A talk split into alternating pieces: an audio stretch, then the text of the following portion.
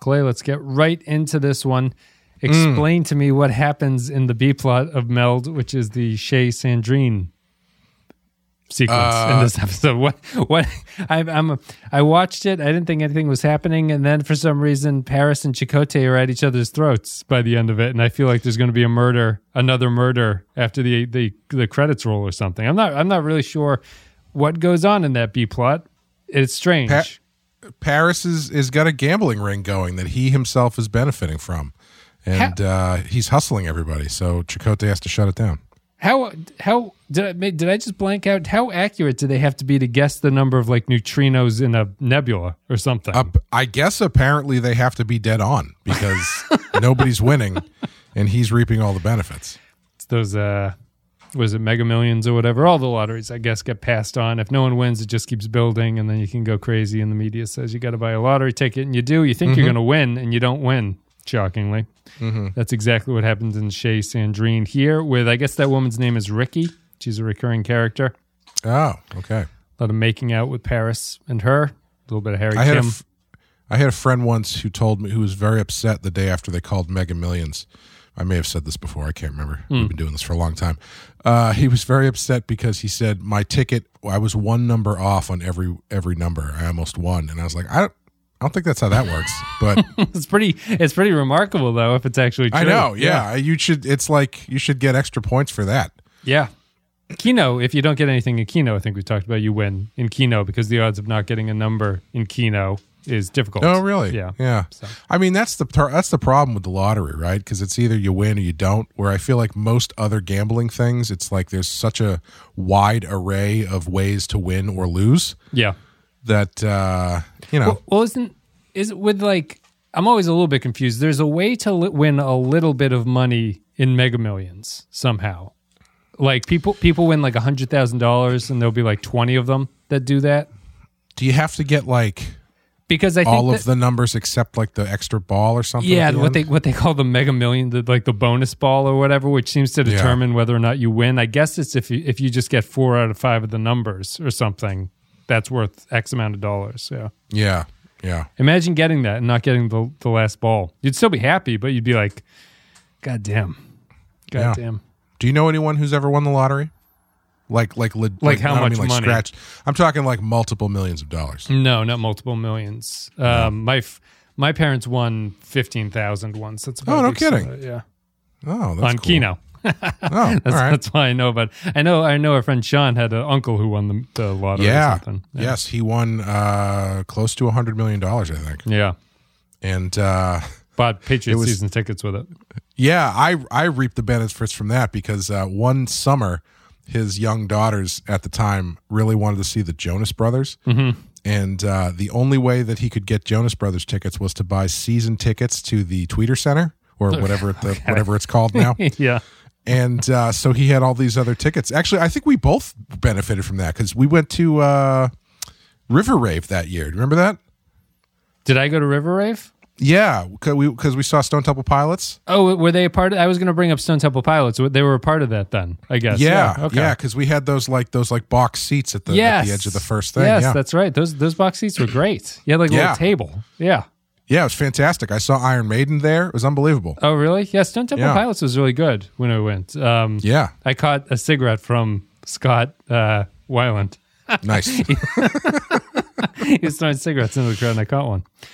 That's the benefit of sitting in that little uh, that little box. That's all you're. You're Yeah. basically sitting in like a little animal pen, but it's only for you and your your friends who are in Yes. there. So it's, it's nice. yes. All right, this episode of Voyager is called Meld. It's the 16th episode of the second season of Voyager. It came out on February 5th, 1996. It is one of three in Suder's Penance arc. Teleplay Oh. goes to Michael Piller. Story credit goes to Michael Sussman. Directed by Cliff Bole. In universe date is unknown, but it's 2372. I have a question. yeah. What number in the Neelix tries to get an orgy going arc is this? one of 153. It's an ongoing serialized plot.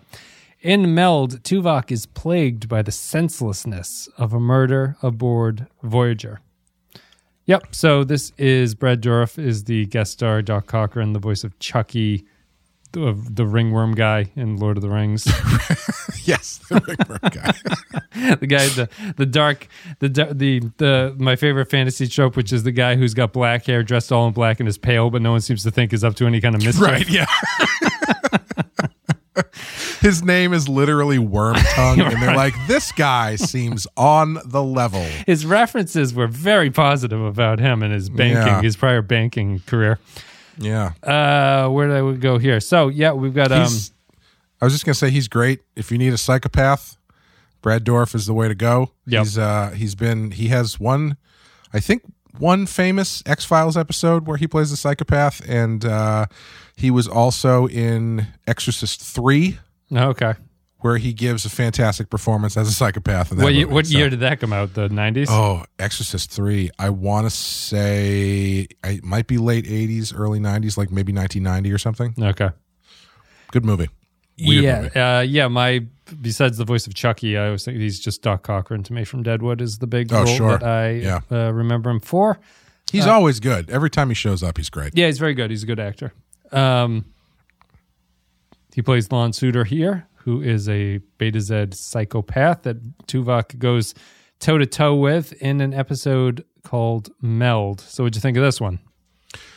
This one is really interesting to me because I loved it for the first half of it. Okay.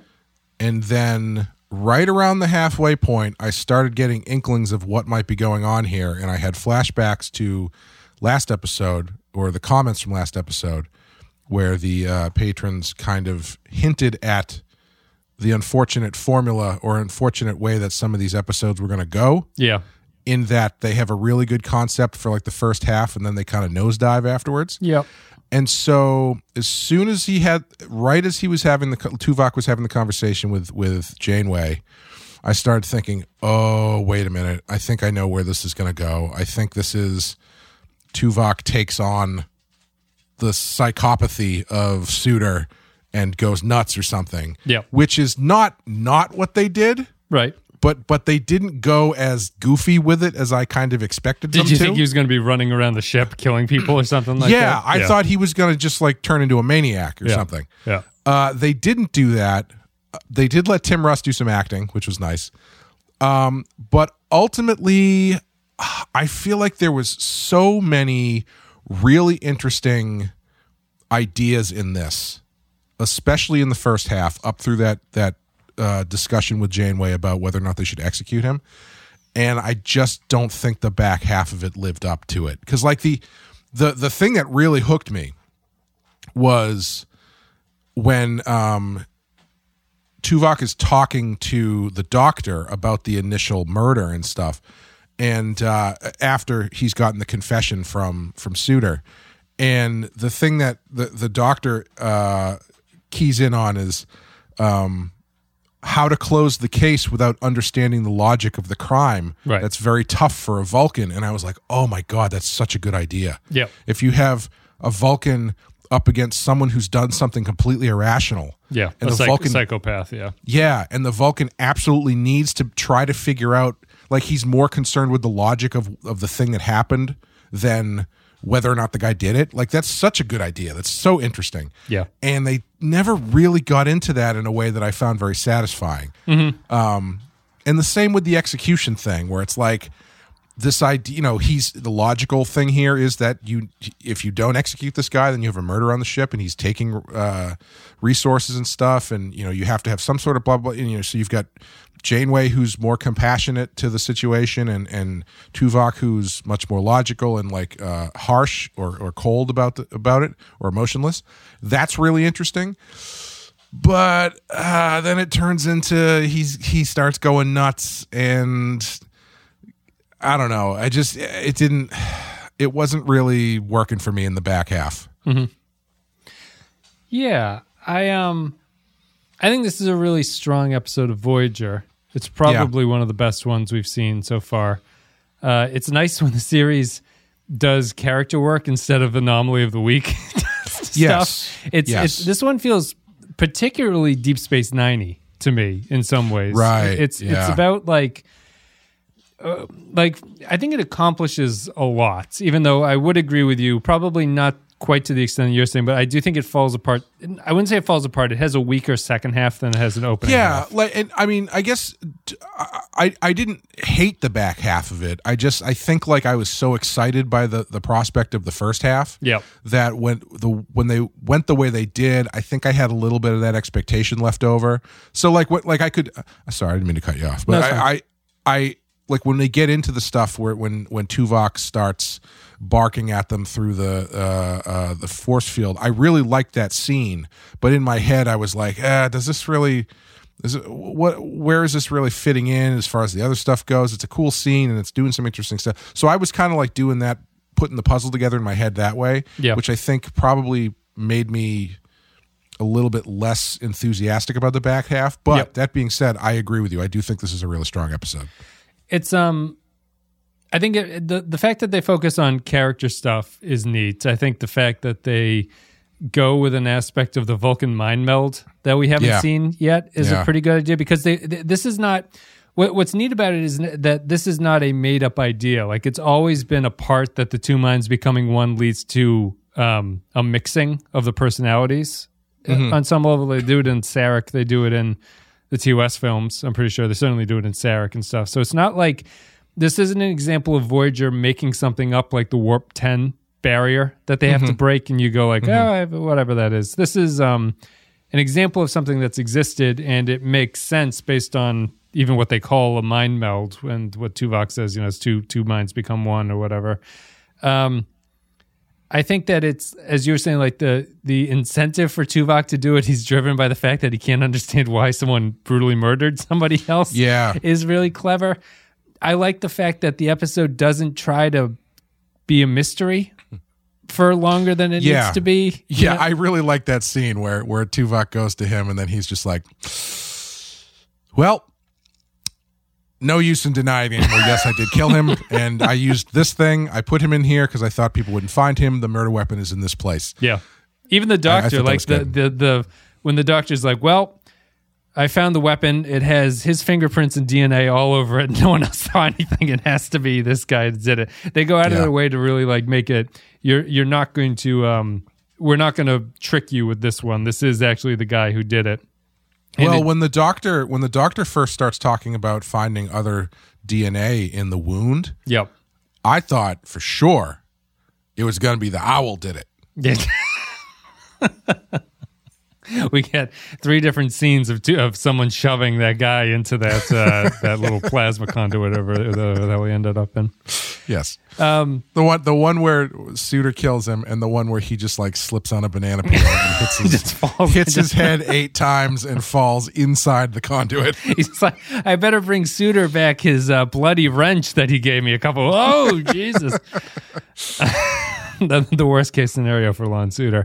I, I like that they don't keep it a mystery. I like that. Yeah.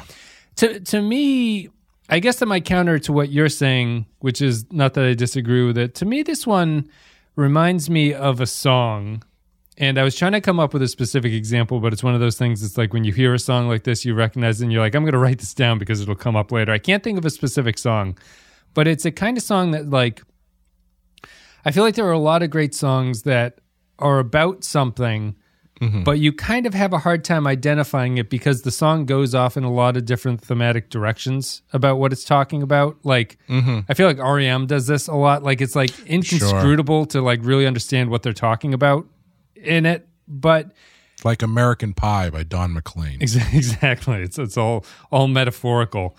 Um, or uh, "Bat Out of Hell" by Meatloaf or something like that. Well, man, I don't know what there's not to understand about that song. It's, it's pretty explicit. So I feel I feel like this episode is kind of about something, but it has a whole bunch of different tangents that come off of it, and Sure. they're somewhat distracting. But I think at the same time. They're not so divorced from what the central idea is that they are wrong to include in it. They're just kind of inter- like I think the should he be executed subplot is a perfect example of that. It's like it's not really the point of what's going on, but it's Right, an right. interesting offshoot argument to have that kind of eventually does thematically tie back into it when it's like when Tuvok is a proto Vulcan, he's like, let me out of here and I'll fucking kill the guy if no one else is Right, going to do it. So it, it works. It's just that they do feel um, if you're if you're if you're really engaged in the first half of it and you're expecting to see some sort of like deep analysis of where psychopathy comes from and how the Vulcan is going to respond to it, it doesn't really stick to that. It moves along into other places and maybe to its detriment. Um, I think it's tangentially interesting, I guess. So I, I don't really hold it against it. Yeah, I, I don't think I do either after all is said and done. Um, because as I was watching it, I think where my head was when I saw that setup, I was like, oh, this is like Voyager's duet, where Yeah. it's going to be like a person, a person with an un, uh, uh, uh, with who did a certain thing, uh, having a, a battle of the minds with Yeah, the person Silence who of the Lamb. understand. It duet, Yeah. obviously, for Star Trek, but very Silence of the Lambs, yeah. Yeah, and I, I not necessarily in the same way where one of them is explicitly evil or anything, but there's like there's like a, a core idea of, of not being able to understand the actions of the other person, that kind of thing. Asuda is probably the most evil Star Trek uniformed character, you know? Like, he, Yeah, but even so, he seems like a pretty cool dude. well, Like, after not- after the meld, right? yeah, but even before the meld, like he's not going full Dourif with it. You know, he's he's still pretty laid back when he's talking about uh, killing people, and Yeah. he's not he, and he's not like hamming it up or anything. No. he, he's uh which i i it's so interesting with him that specific actor because i feel like he could have gone either way successfully and i wonder if they hired him expecting him to go full Big. Dourif, Yeah. uh but he decided not to but he he he can be very chilling while also being very quiet Yeah, I, th- I think And- he had to be quiet. If if he was coming, if he was, if he played a big serial killer guy, you'd be like, why haven't we seen this guy for the past two seasons? Like, wh- what's he been up to? what's he what's he been doing on the ship he's, he's obviously running holographic murder programs because he knows that that won't work. But a, a little side note: is he? Is it the quality of the voodoo rip, or is he wearing black contact lenses? I couldn't tell. I think he's wearing contact lenses. Okay. Because there was one close up of his eyes where I thought I saw the edge of a lens, and I was also I was think wondering that too because I was like his eyes are just black. Yeah, snake snake Like- black eyes. Yeah. Yeah, like like a doll's eyes. Um, and they they roll over right before they bite you. but uh, he, yeah, he he's he plays it very understated. Um, he doesn't go too far into he doesn't go into mustache twirly villain, but yeah, I guess he is. Uh, the we, most, we don't know I- much about him, but yeah, what he does Yeah. is fairly violent. Yeah.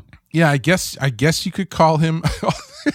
it's just so funny thinking about the fact that this guy has been on the ship for the past ten months. Yep. Because after the guy, after the murder happens, like all the all the uh, main Maquis, Chakotay and, and Torres and Tuvok are like, yeah, I knew it'd he uh, he has a tendency to just like kill indiscriminately. I'm sorry, Captain. I should have. Yeah, it's funny. It's the the scene of Chakotay is just like, ah, I can't believe it. Yeah. Suder talked a lot about killing people when we were.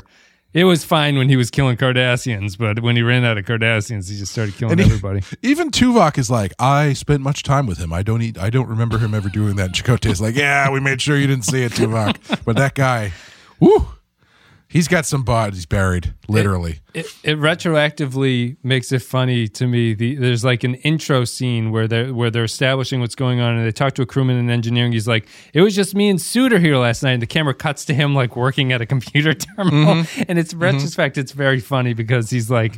He's clearly the insane person in the office, and everyone knows about him. But they treat that moment with a little bit of like levity, almost, where he's just typing away at his computer.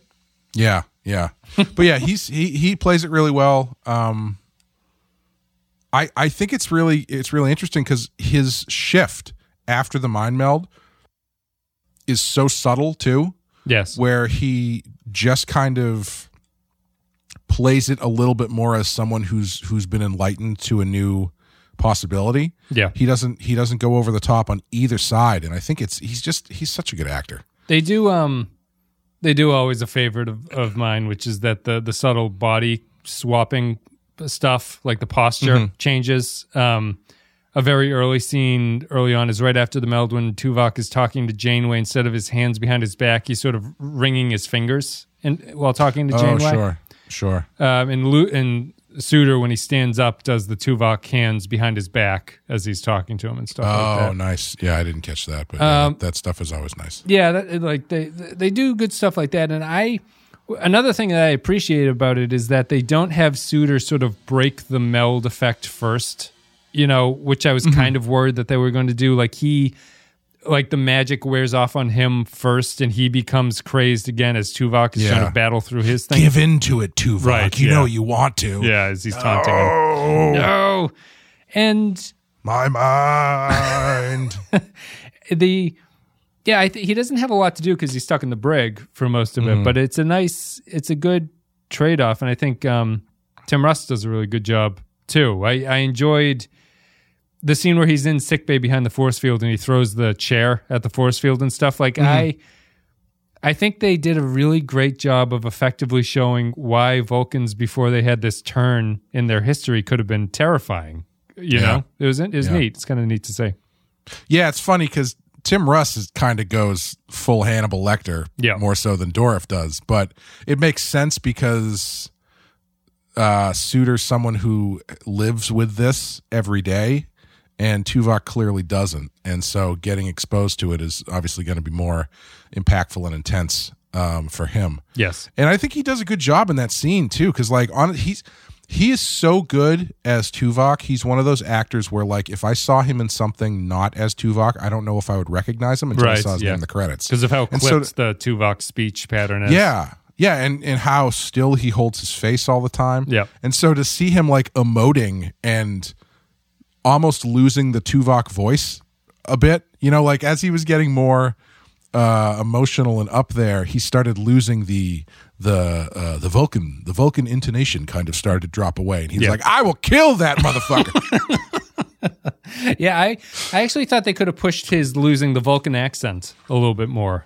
Um, because he's he, he well, does- you know, you go you go to college somewhere outside of Vulcan, it kind of goes away naturally It does, after yeah. the first couple weeks or so. we're a global village at this point, so everything fades. The worst is the stu- the people who go to Vulcan to go to who go to Vulcan for like a month and then they come back and they have the Vulcan accent.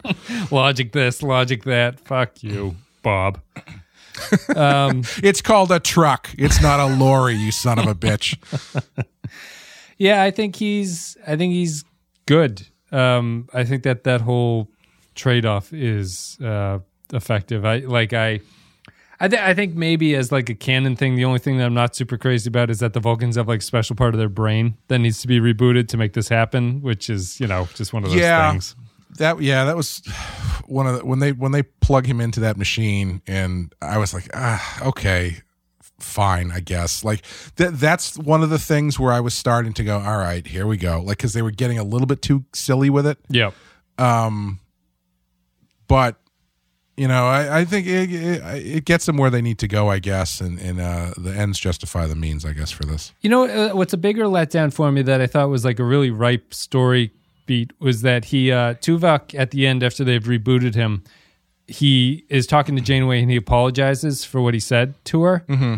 I didn't think what he said was that bad and warranted an apology. Like I understand what why Tuvok would be apologizing, but I felt that what he said to Janeway could have been much more cutting than what he actually says to her. Sure. I mean, he's she's still he's still being insubordinate, no ma- no no matter how you cut it. you He know? is, and I, I think he's embarrassed as as a Yeah. Vulcan. It would be embarrassing to him, but I, I I thought that there was potential there for either that or maybe play up more of Janeway. Like it must be somewhat shocking to Janeway to see what is underneath the Vulcan mindset. You know, mm. like what they're mm. holding back is kind of a surprising thing, and to see it and to maybe be a little bit more shocked by it or surprised or whatever. But it is Voyager, and they're going to have to reboot it back to the status quo at the end of it. But there, there's a lot of um, there's a lot of like terror in that that I think they uh, hinted at, but didn't quite go all the way as to what what makes what makes this whole situation all that more uh, bizarre and scary, basically. Yeah, and I mean when he when he just straight up calls her a coward and a hypocrite and stuff, I thought I, that stuff was really like that's the kind of stuff I like out of these shows where they take these characters and they and they they test them and they push against the decisions that they've made and stuff. Like that's what gets you the best stories out of uh, out of these shows. Yeah. Um, and uh, yeah, it's this this is a really interesting episode because I think you're right. It is it is it's got a lot of ideas that are kind of circling around the same uh, core but they're a little bit they're not totally connected i think a way that they could be like the other thing that i thought was really interesting that they didn't get into is just the regardless of um regardless of uh, uh whether or not they get into the tuvok can't handle not knowing the logic behind the murder thing Yep. just putting a vulcan and a betazoid together is really interesting it's because. They, they don't really. Yeah, sorry. They don't. The Betazoid thing really just only seems to be done to give him a trigger that this is what causes this to happen to them. Yeah, it's. I feel like it's a bit of a missed opportunity Yeah. because you've got a, a Betazoid who feels everything and a Vulcan who feels nothing, Yes. and putting those two in conflict is is pretty cool. That's, I'm kind of surprised they haven't done it before. Yeah, it- what, what's surprising to me about it, it, it might be one of the like the Suder arc does not immediately continue. Just to let you know that he doesn't come back for a couple episodes, sure. but I, I do feel that this is a story that they could have taken three episodes and done like an Enterprise season four thing, where he, this is the arc for three or four episodes that we're going to get through, because that way you could sort out all these ideas. I Sure. I, I thought that they were making him because they, I think they bring up the fact that he's a Betazoid pretty early, and I was like, oh, they're going to play into the idea that you know a lot of serial killers get some sort of emotional kick out of causing terror in their victim, basically. And I thought that Yeah. as a Betazoid, he was going to be like supercharged by that kind of thing, and mm-hmm. that would be what would trigger Tuvok because Tuvok also shows interest in that because he does the "I'm going to kill Neelix on the holodeck" thing, right? So Yeah, I was. I was wondering is the uh, uh, kill Neelix program must be the second most requested program, And it's just a line. just just behind just behind the sex program, right? Yes. After killing him, Tuvok goes off and busts a nut over there. But it's just like it's a it's a long line to get into the Tuvok or the uh, kill Neelix. I, I mean, the writers the writers clearly recognize it too, right? It's like you have Neelix Yeah. annoy him enough that he I- gets killed. I honestly didn't see it coming. I mean, I, maybe I didn't did, either. but yeah. I, I the because the first scene with Neelix is also so fucking annoying that when they come back to it, like I knew what was going to happen. I knew it was going to. The thing was okay. He, he's going to annoy Tuvok and it's going to set him off and he's going to grab him or something. Yes. But at, when he choked him out and killed him, I was like, oh. oh, I mean, I think I understand this is the holodeck now, but Yeah. I was not. They got me on that one Yeah. because he was just legitimately annoying as shit. And they've had a lot of Tuvok gets annoyed by Neelix in the cafeteria scenes. Mm-hmm. That, that seems to have happened a bunch of times. So yeah, it's not not super unexpected. Yeah, um, and I think maybe just to, to, the final point to really hit about it is that they do bring it is sort of a death penalty allegory, and they do it pretty well. I think um, they make a fairly convincing argument both ways. I think for executing Suder. Uh, I think that Tuvok comes, you know, interestingly, Tuvok comes up with the the sort of rationale for doing it, in that like they can't give they can't pass him off to another alien thing that wouldn't be right. The, he's going to be eating up the rations that people need. He's just going to be stuck in his room. And what kind of punishment is that for the family of that guy who got roasted or whatever?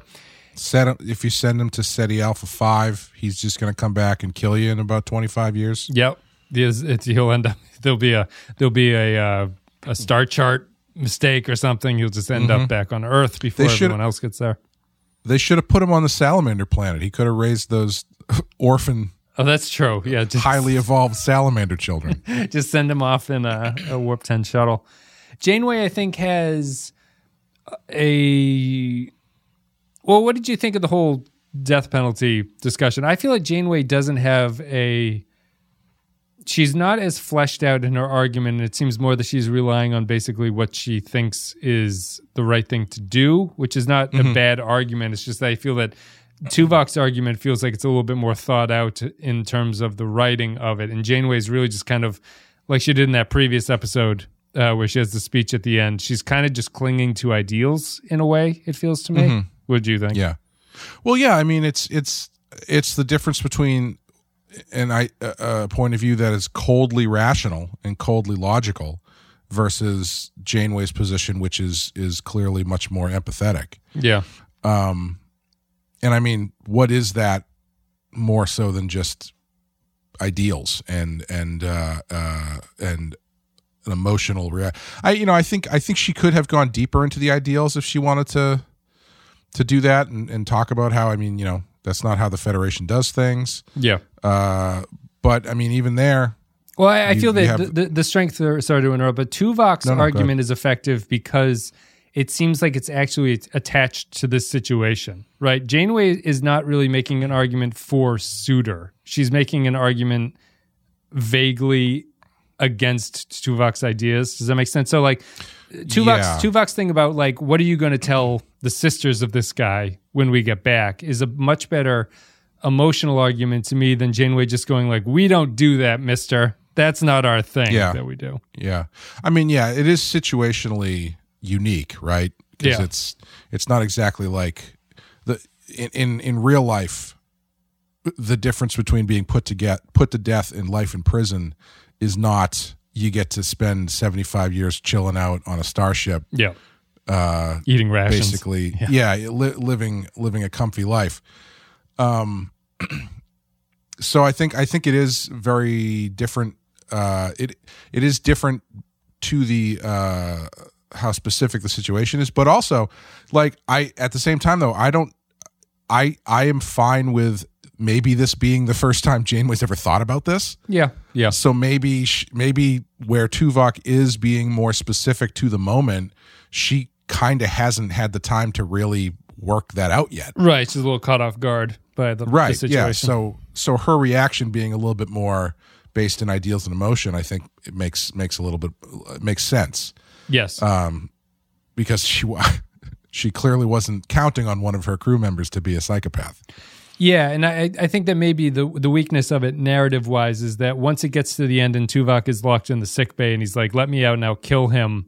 The the story to that point has not really given Janeway anything to further develop her idea by that point. You know, so like there's no Janeway doesn't have an effective argument back at him by the end of it. It's just kind of a we don't do this because you, you have to rely more on seeing that Tuvok is now basically a crazed animal psychopath person to understand that what he's talking about is the wrong thing to do, I guess.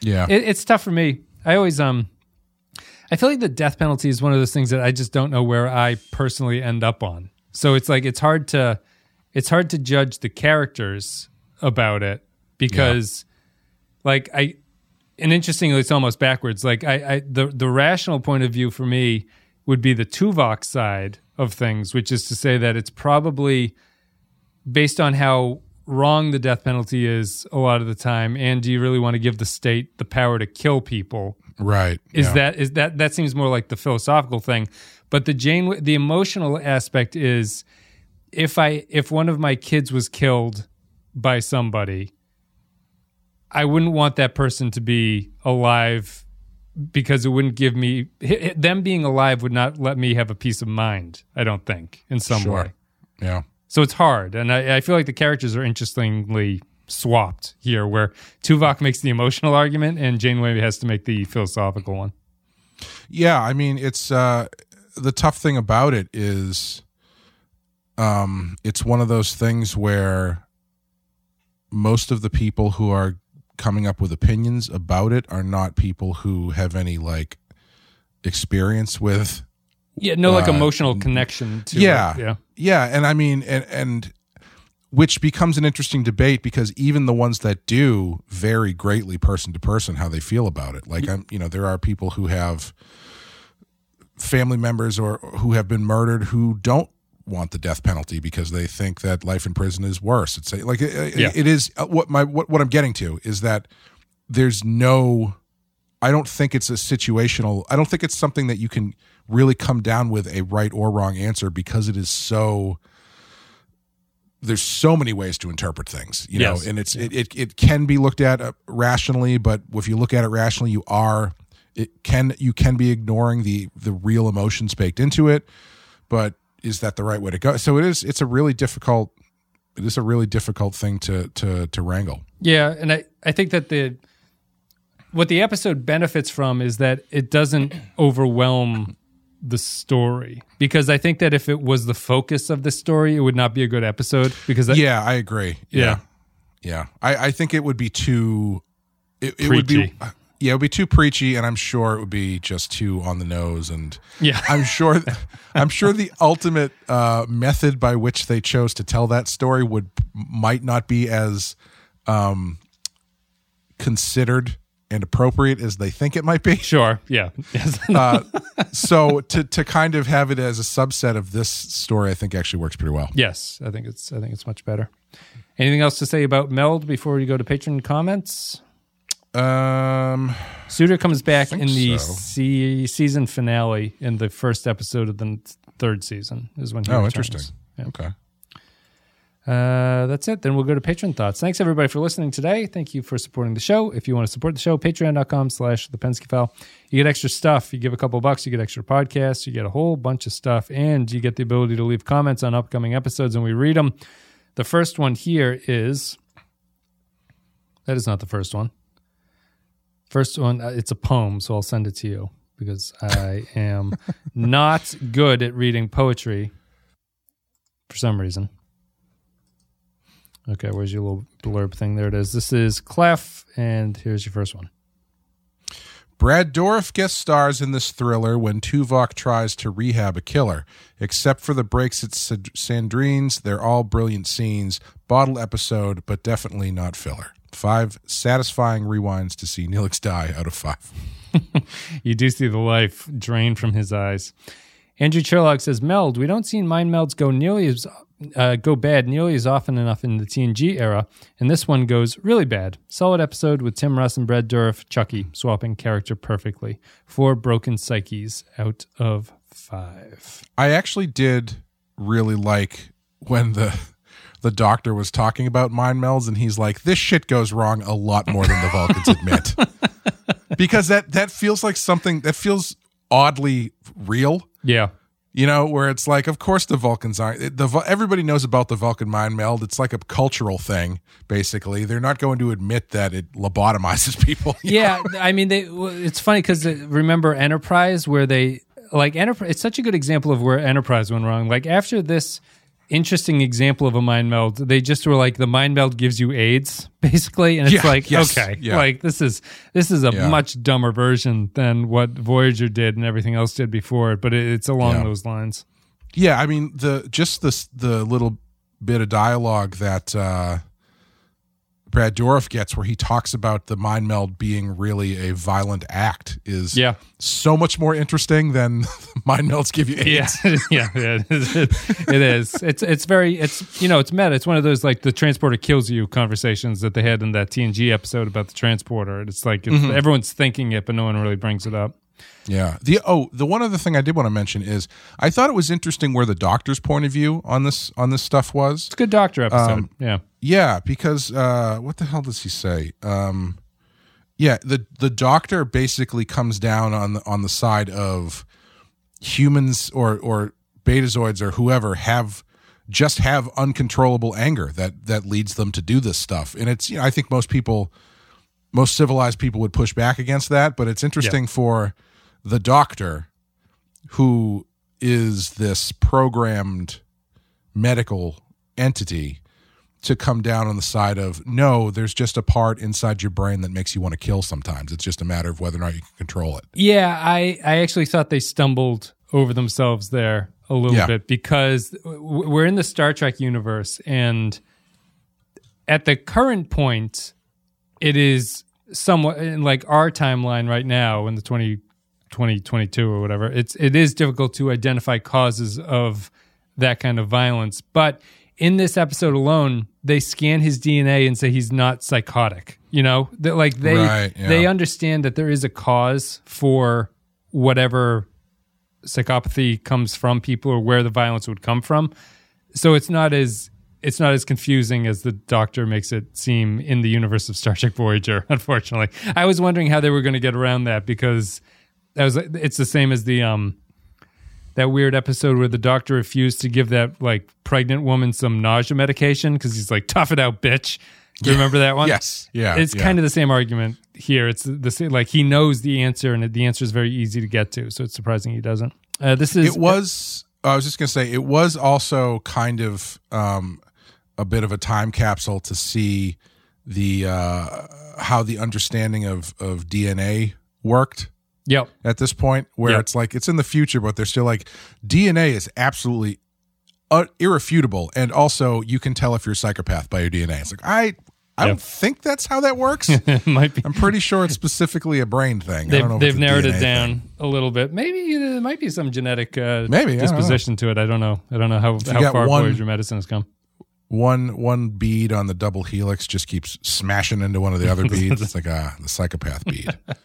The um the little molecules of DNA are doing their own little mind meld every time they replicate. They just find each Oh, other yeah. and hold There you go. This is Eric McGowan, the one that I just sent to you. Meld. We're we're in the back half of season two, which is a lot stronger than some of the earlier episodes this season. Meld is a great Tuvok episode, and Brad Dourif is an excellent guest star. I'm sure Wes and Clay will get a kick out of the Neelix death scene. This one's a strong four out of five for me. Kyle Barrett says, Meld, finally the bad run of episodes ends and a great run begins because this is probably the best episode of Voyager yet. Other than an awkward 90s conflation of bipolar disorder with murderous insanity and a distracting that- B that plot. too, yeah. There's such a clear focus, intent, and tone to this episode that it brings to mind Deep Space Nine, although maybe that's just the lighting. You can't really have the story be a whodunit when the brilliant Brad Dourif is the guest star, so the episode cleverly evolves at a satisfying pace and becomes a fascinating and unsettling Tuvok character study of both the investigator in need of answers and the Vulcan losing his grasp on his emotions, portrayed flaw- flawlessly by Russ. And I'd argue that being an outlet for murderous rage is the best use of the holodeck ever in Star Trek. Yes, Wes, even better than Schisms. A very high four out of five. Yeah, I wonder. So let's let's go back into uh, uh, TNG for a second in the episode where they discover that Barclay is creating fantasy worlds where he may or may not be Yeah. having, Having sex, sex with with people. holograms of his crewmates. Yeah. may Which- or may what- not, Clay. what would be worse? Would it be worse to find that, or would it be worse to find walk in on Barclay and he's like, "Oh, this is the program where I get to kill everyone."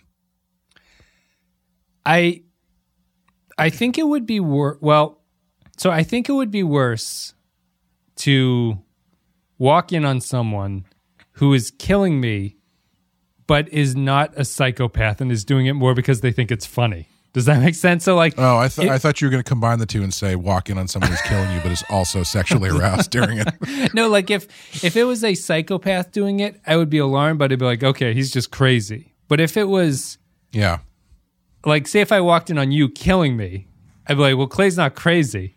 So there's something even more upsetting about this than the fact that it's a psychopath doing it.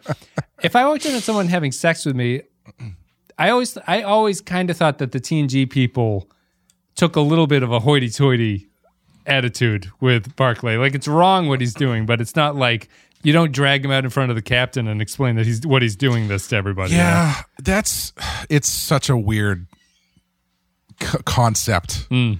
because like it gets into all sorts of ideas of uh, Identity, vi- basically. yeah, identity and violating bodily autonomy, even though you're not technically doing it for real. And, Yep.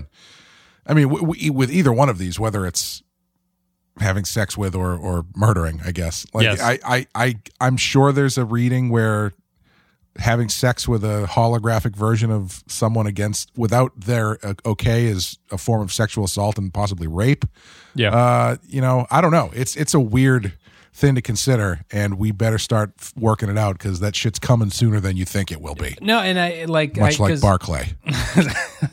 they bring it up in this one that uh, Dourif says that killing holograms doesn't do it for him. Like he tried to do that to get around. I because I'm I'm pretty sure in real life there's like a consistent movement to at least understand if you can if you can for people who have like people who are pedophiles basically if you can create content that does not actually harm children to satiate their urges like uh, basically like machine learned ai stuff to Sure. develop this for them which is not far from what the holodeck is that's a better outcome, right? Like if if they're if a if a serial killer is killing holographic characters, it's definitely a better thing than killing real people, even if it is weird. Yeah. You know? I mean, it is, but like, how how long does that work until they yeah, have until the, to- yeah, yeah. you know? Because I mean, the whole thing with serial killers is is escalation is a big part of it. Like a lot of the guys who have intricate intricate um, methodology in the way that they kill people. It's not something that they do right the first time. You know, it's it's something that they build to. They uh, would have to know stuff. Yeah, they'd have to know it's not. You'd have to be a matrix situation, right? Like you put Yeah. them in there and they don't know that it's not real because I'm sure that would Yeah, impact or- everything. I mean, I guess if you wanted to it to be a a, a component of being locked up, but at that point, why even bother? Yeah, right. You just know? to make them happy. That's like giving Lon Suder his uh, his quarters or something. Yeah, I don't know. It's interesting. Uh, interesting thing to think about. Did I? Living in, living in the future as we do. Yes. Well, the uh, all that stuff is coming a long way very quickly. This is Kensito. Uh, Meld, how many times has Brad Dourif played this kind of character? Doesn't he get bored? I certainly wasn't during this episode, but I give the credit for that to Tim Russ's great performance as an unbalanced, unbalanced Tuvok. Four out of five. Tax Bear says, Meld, a good episode because it's one where the antagonist is on the ship, meaning that Voyager can't just sail away from the problem. Which is a very good point, and that is what they. We talked about And, that you in know- the previous episode. Yeah, and it is such. I feel like it's it's fairly underused in the show so far because, excuse me, like there's so many interesting things you could do in this situation that Voyager is in on the ship Yeah. that it surprises me that they they go right back to. All right, we need someone who we need the Klingons to show up and you know, et cetera, et Kazon. Yeah, just be chased by Kazon, basically. No, they should have. It all should have been internal. It should have been the ship just falling apart for various Yeah. reasons. This is Patrick Sebo with a murderer on board. A murder on board. I'm mired in shock. Tuvok gives chase with Paris cockblocked. A bipolar maniac. It doesn't take a brainiac to realize this hard scrabble cunt is Doc Cock. what? five of five best Star Trek bottle episodes across the series.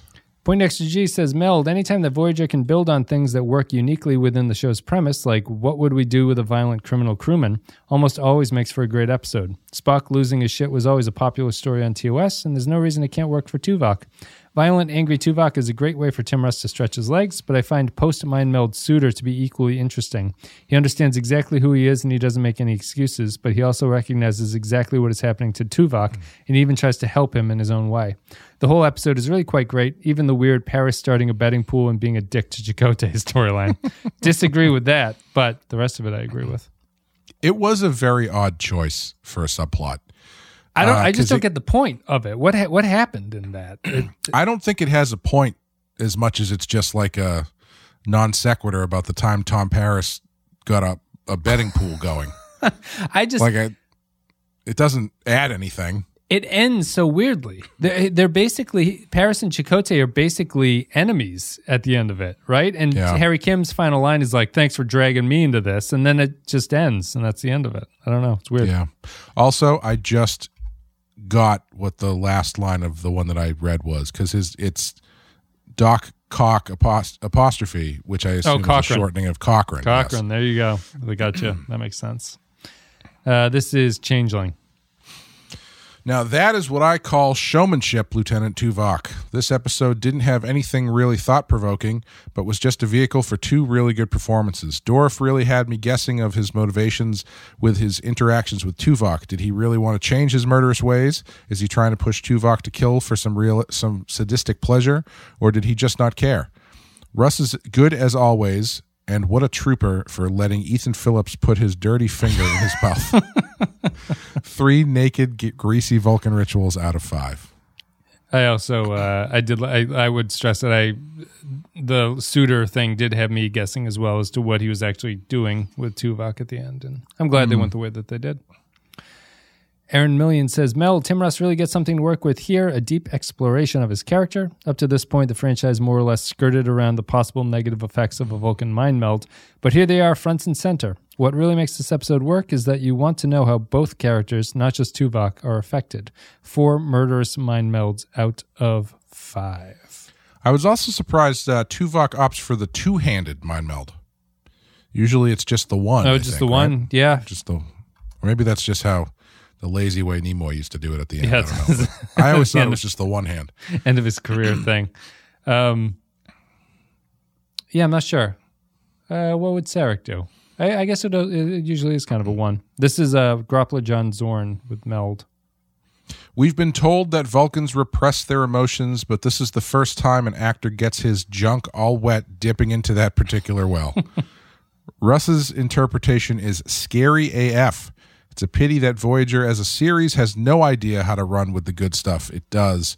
The result is a piece of acting and development that deserves to find its way into the Vulcan DNA, but instead gets lost in the backwater eddies of a middling to poor season. A lot of good water imagery in this comic. Yeah.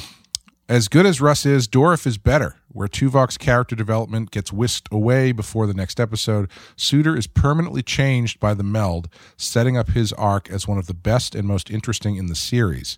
It's certainly more coherent than almost all of the main cast members get for their trouble. Four black eyed worm tongues out of five. Oh, maybe. Uh, so it might just be contacts with the black eye thing there. It was a good choice. He looks. He looks scary. Yeah. Jaron Hatch says, Meld, this is the last comment. The last episode was so bad that I didn't even leave a comment, but this one definitely deserves a shout out. That shout out goes to Tim Russ and his performance, which is saying something since he's often sharing the screen with the legendary Brad Dourif. Tuvok often gets written off as just another Spock, but this episode firmly establishes him as his own character, a full Vulcan that really struggles with their anger and violent thoughts. If this episode does anything, it proves that Tim and Tuvok are undoubtedly the unsung heroes of this Trek series. Four dead Neelixes out of five. Thanks, everybody. Yeah, he's he's really great. He's uh he's probably the third best Vulcan. I think we've probably talked about that before. yes, but like after Spock and Sarek. Yeah, the only two. yeah. Yeah. No, I was um yeah, I was going to ask you. I, I mean, at this point, it's really between him and the doctor on this show, I think. And Yeah, I don't feel yeah. that the doctor has gotten as much work as Tuvok has. Um, The doctor feels like he has in- hints of interesting things going on, but it it it kind of gets washed away by like a, a joke or something. Like he'll make a Right. joke, and that's the end of it. I I think Russ and um, Tuvok are my favorite character from the show so far, and even if he is just a a version of uh, Spock and Sarek, that's kind of what I envision the Vulcans as. Like all the Vulcans should kind of be Right. that way. Right, yeah. So he does a good job with it, and you know he does stuff like this episode, which gives him enough individuality from those two. I think in a way that uh, he becomes his own character. Yeah, it's it's funny because you'd think. I mean, obviously, this is boring for an actor. I'm sure we've talked about this before, but you would think, based on the concept of the Vulcan and the Vulcan sensibility, there should be a sameness to them. Yeah. You know, but Yep. Yeah, I mean you can Yeah.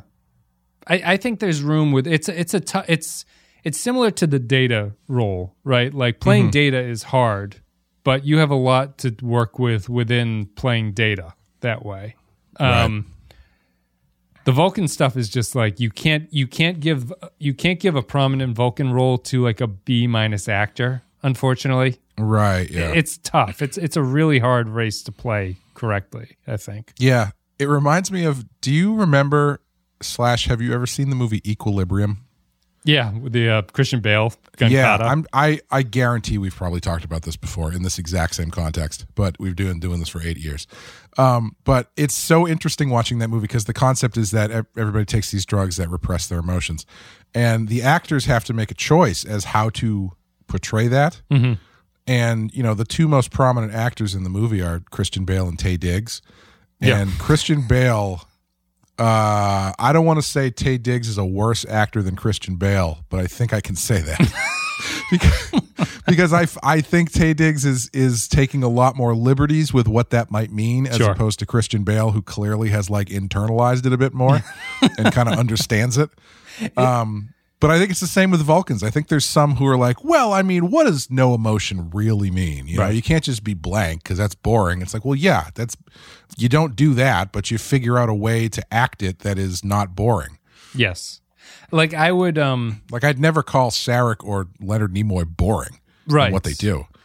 and I like it's also it's a it's a thing about understanding like I what I what, the the moments that shine through for me are uh doesn't really not this episode is not a great example but like when Neelix is annoying Tuvok Mm-hmm. that's a perfect performance from Russ basically because the Yes. Vulcans do Yeah. get annoyed by that like he is annoyed by the character he has a emotion to it but he is being you know being stoic's the wrong word but he's being unperturbed by it as best that he can that's Right. that's his choice to do that and i think that that's that's an effective way to show like if you were to show someone that they have to play a vulcan that's the kind of acting that they have to get from it Yeah, like when you tease an Amish person, they can't punch you. that's right. So right you just keep putting ice cream on their head like Homer Simpson. keep kicking their horse. Uh, um, that's it for the comments. Thanks everybody for leaving your thoughts. Patreon.com slash the Penske if you want to leave thoughts. Clay, this is Meld. What are we going to give it on our scale of one to five? I'll stop the world and Meld with you. Uh, I'm going to go four on this. Yeah. Yeah. It's a high four for me. Yeah, good stuff. Yep. I think it's, yeah, just to repeat myself, I think it's probably one of the top one or two episodes we've seen so far. Um, It does. The show doesn't always have to go to the space time anomaly. It can just kind of sit with the characters and do a very effective job of explaining what they are. Uh, the weirdness of it is what you were saying. In my opinion, it's just kind of a, a, a like relative loss of focus towards the end. Yeah. Uh, not even in a bad way, but it's not exactly the tightest script towards the second half or the last third or whatever. And I mean, let's just be honest. We're not giving this show a five until we see Seska give birth. Like, I'm talking Right. full crowning on network television. and well, it leads to a fist fight between Chakotay and Maje Culluh just in Yeah. the in the delivery room. That's all I want. Uh, yeah, we'll give it fours then. Good episode, good Voyager episode. Thank you everybody for listening. Thank you for supporting the show. Patreon again, patreon.com slash the Penske file. Clay, do you have anything you want to say? This has nothing to do with anything. Yeah. but I just came across this today. I was I was reading an, uh, an article about how um, they are re-releasing Bram Stoker's Dracula in the theater in 4K for its 30th anniversary, which is wild to me that the movie is 30 years old. Yep. Um, and I got very excited, and then I saw oh, it's only in the UK. Then hopefully it comes here. Not the point. Uh, at the bottom of the link of the article was a link to another article on the same site talking about this movie called The Invitation, and it's not the Invitation, not the movie that we covered on Rotten Horror Picture Show. This is a uh, a different, um, a, a new movie from just came out this month called The Invitation. I think I might have seen the trailer. I can't remember it's it's like a girl goes to this creepy house and it's things get weird and blah blah blah blah. Yep. And so I'm looking at this the link and it says alternate ending where Dracula ends up on the Demeter and I'm like, "What?" Wait a minute. And I For- clicked- yeah. Okay. For for this movie The Invitation. Okay. Apparently, I apologize for spoiling this, but apparently The Invitation is a secret Dracula movie. the the the the set the new invitation movie that's not Yes. the Netflix one. Okay. Not the Netflix one, the one that like just came out. It's in theaters right now. It's apparently a secret Dracula movie.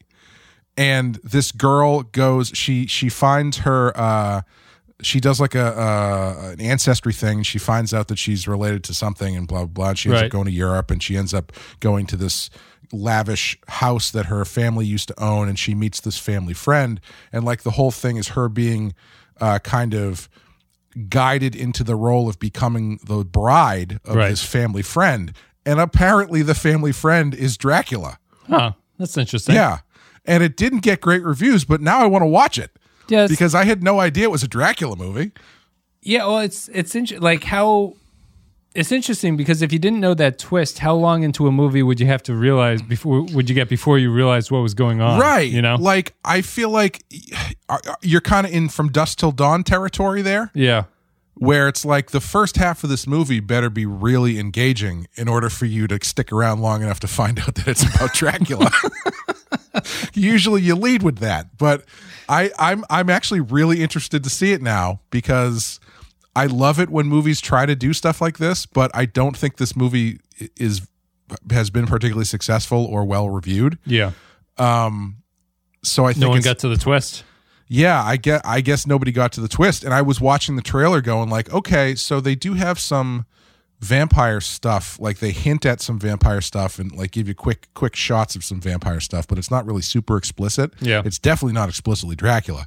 And I'm wondering if, in retrospect, maybe that was not the right choice. But I don't know. It's tough because you want to, you want that to be like a fun twist, Yeah. but It's tough knowing it now to watch it. You know, yeah, hmm. it's a tough, it's a, it's a tough spot to be in to, to make a movie that way. But interesting. And the, the invitation just came out. Yeah, I, I feel weird because like I would love to not know that going into it. Right. but I wasn't gonna watch the movie before. Yeah, it's a bad catch 22 for a filmmaker. yeah, Huh. Well, check out the invitation, people. I mean, or if you if you accidentally watched it for some reason, let us know if you realized it was Dracula in the background there. Thanks everybody for listening. All that being said, uh, October on the uh, second string of Stephen King on Patreon, we'll be covering Pet Sematary. So stick around for that. There we go. Thanks everybody. See you next time with is it Dreadnought is the next one? Let me see here. I can click the little button and see. It is. It's Dreadnought. So we'll be back with the Dreadnought episode next week. Until then, see you later.